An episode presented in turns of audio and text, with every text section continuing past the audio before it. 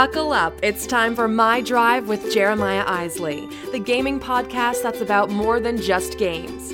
Presented by Theology of Games, visit theologyofgames.com for the latest in tabletop gaming, news, reviews, and interviews. And now, here's Jeremiah. Okay, here we go, everybody. It's another episode of My Drive. Once again, I'm Jeremiah Isley your host this morning for this drive that I'm taking from dropping my boys off at school and heading home. Anyway, so I wanted to talk today. I know I've said that it's maybe more than just about games and gaming and whatnot, but uh, today I wanted to talk about gamer stereotypes. You guys know what I'm talking about. Folks who fit a certain role when it comes to sitting down at a game table or just being a part of the gaming community. Like I said last time, there is a very strong sense of community amongst the gaming industry and folks who both play and publish games and review games and whatnot. And I think the outside world, as well as the inside world, as it were, has a few very strong stereotypes about gamer type folks. So I wanted to talk about that today. I, I kind of came up with a, a list of uh, one, two, three, eight people, or eight types, I guess. Um, and I wanted to share that with you and ask you which type are you? I could probably pick eh, maybe two or three off of this list that I would fall into, and we'll talk about that later. But so let's jump into it right now. Stereotype number one. This is probably the most prominent and worst stereotype of the gaming industry, and I like to call him Eugene hygiene.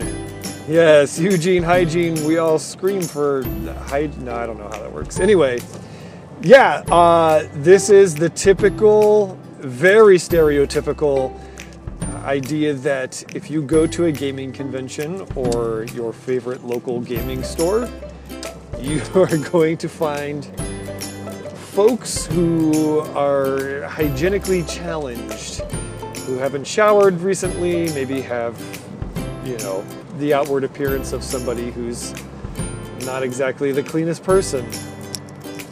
So that's, uh, I hate to say it, but it's true to a point. I've sat down at a table or two at a convention to demo a game or whatever and found myself gasping for air from time to time. It just, it happens.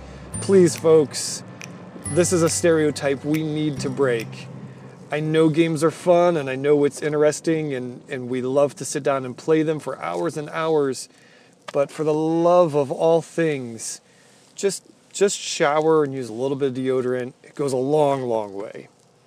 All right, stereotype number two Smarty Alec. Uh, this is the guy who just thinks he knows every game in and out and will let you know that while you're playing the game. And uh, a lot of times you'll find Smarty Alec too. He knows everything about every game. If you go to a game store and are looking at games, give it 15 minutes, you're going to meet Smarty Alec because you'll pick up a game and he'll be sure to let you know why or why not you should buy that game.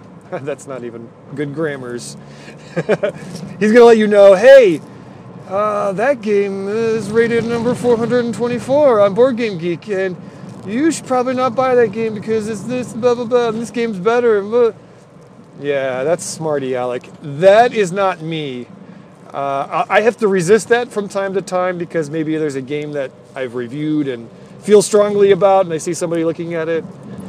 Uh, but I know, I know that annoys a great deal of people who work at the favorite local gaming store. So please refrain from being smarty Alec. Uh, we we know you know games. It's cool, but just uh, just pull the reins on that one a little bit. All right, number three is Al Paralysis. I tried to give everybody kind of clever names. You guys let me know if you, I don't know. Anyway, yeah, Al Paralysis, you guys know, you guys know that guy. Every turn. Ooh. Gonna take a minute. Okay, now if I do, well, uh, yeah. Now some games definitely lend themselves to creating Al paralysis. Some games are a little better, but uh, somehow Al paralysis finds a way to be paralyzed on every turn of every game. All right, number four. Uh, what did I write there? Ed didn't mention it. So, Ed didn't mention it is the guy who is playing a game. He taught you the game, and you'll get two or three turns in, and he pulls out some crazy combo or some really, really slick maneuver that only the person who read the rule book knows about and is so happy with himself, and then comes to realize because everybody is complaining about it that oh yeah i didn't mention that when i was teaching you. Uh, now sometimes that's on purpose sometimes it's not sometimes it's like an actual legit accident that oh yeah hey i forgot to kind of mention this but uh, now now i'm winning by like a great great amount of points because of this cool thing that i just did that you can't do be, or you didn't do because you didn't know about it. Now, I will admit, I, I have been, Ed didn't mention it uh, a few times because of, you know, I'm trying to teach a game and then it definitely is never on purpose. I never withhold information on purpose to go, ah, this is going to come back to bite them. They should have read the rule book.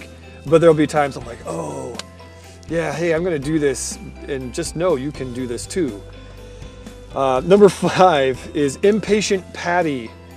Uh, this is the person who does not want to learn the game rules in full effect. And I will dare say that sometimes impatient patties create, Ed didn't mention it because, okay, oh, let's just play. Well, wait, there's like three more pages of rules that I need to go over. Eh, we're good, I got it, let's go. And the next thing you know, you're in the middle of a game and they don't know how to play the game fully and they're complaining because you didn't mention something. And there it is. All right, number. What am I on? Number six. Just win, baby. Uh, sure, this is a this is a Dirty Dancing reference. Baby, that's the name there. That's McClever. No, um, Just Win Baby is the person who will literally do anything just to win. Uh, lie, cheat. That's the worst. Don't cheat. Oh, come on, guys. The rules are what make the game fun and equal for everybody, right? But yeah, they will. They are super competitive, and I will tell you, um, I don't have many just win babies that I've played with. The ones that I have played with, I I avoid like the plague. Do not want to play with somebody who is more concerned with winning the game and beating everybody down and then letting everybody know about it than actually having fun and, and being a good person while sitting at the game table. Uh, number seven is the professor.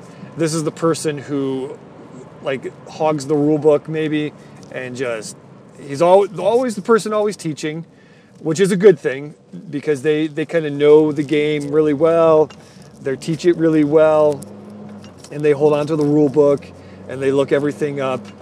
Um, believe it or not, I'm not always the professor when I'm teaching a game or when I'm playing a game. I do have a couple friends who are very, very good at teaching games and learning games and, and getting everything set up and everything. And I, I really appreciate professors in my gaming group and my gaming friends um, because it, it's a tiresome role at times. So that is that is a very good thing to be if if you have that gift. It, some people are just not good at it, and I totally get it, and that's fine. But uh, I really appreciate those who are good at it because it's very, very helpful. And you know, they know they just know how to look up rules and how to clarify timing issues and things like that when stuff comes up in a game. So it's really cool. All right, my eighth one and my last one for today is Forgetful Frida. um, this is the person who every turn, okay, so what do I do first? Now, what happens now? And then, okay, can I do this? Or how does that work? And you're teaching the game like every turn. Uh, it slows the game down considerably, and it just it, it, it makes the game experience tough. So, yeah, Forgetful Frida. I almost forgot what I was going to say about Forgetful Frida. Uh, I play with a few of those from time to time, and it does. It just it slows the game down. So try to do your best when you're playing a game. Pay attention to whoever's teaching, and that'll make it fun. So those are my eight eight stereotypes. I am sure that there are more, and there are folks that you play with uh, that you could say, "Oh, dude, you missed so and so," and and this type of thing that you know people get overly whatever with. Uh, I want to I want to hear those. Hit me up. Do you have a question for Jeremiah? A topic you'd like to hear him tackle? Just shoot him an email at theologyofgames at gmail.com or tweet at theologyofgames using the hashtag TOGMyDrive.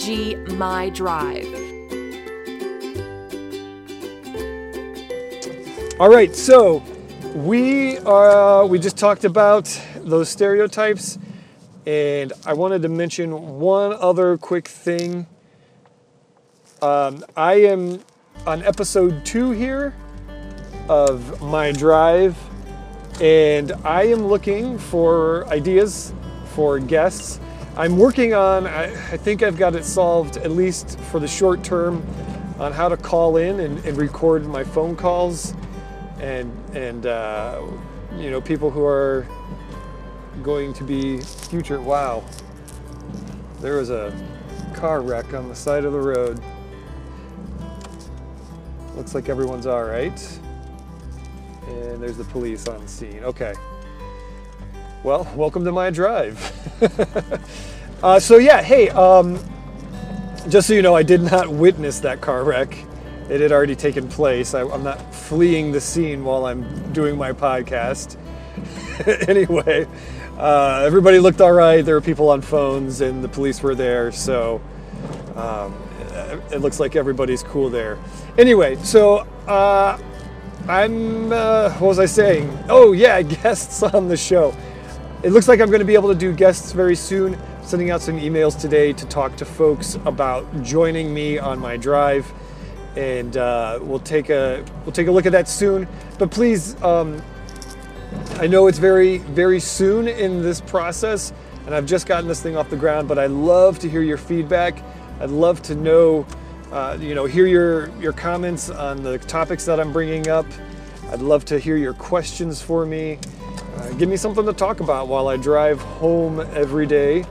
And um, I know I said last time that we're looking at like three to five episodes a week probably closer to the three mark, uh, just as I'm looking at how things are going to line up and uh, the time it takes me to kind of do the post production on these and get them posted online and and sent everywhere that they need to go. But I do have some topics lined up that we'll talk about very soon. And uh, like I said, hopefully a few guests in the very near future. But um, until then, let's let's get that feedback going. Let's get the conversation started. I want to hear about the stereotypes in your gaming group and which ones are you? Like I said, I'm a little bit of a professor. I'm a little bit of an Ed didn't mention it. I am definitely not a Eugene hygiene.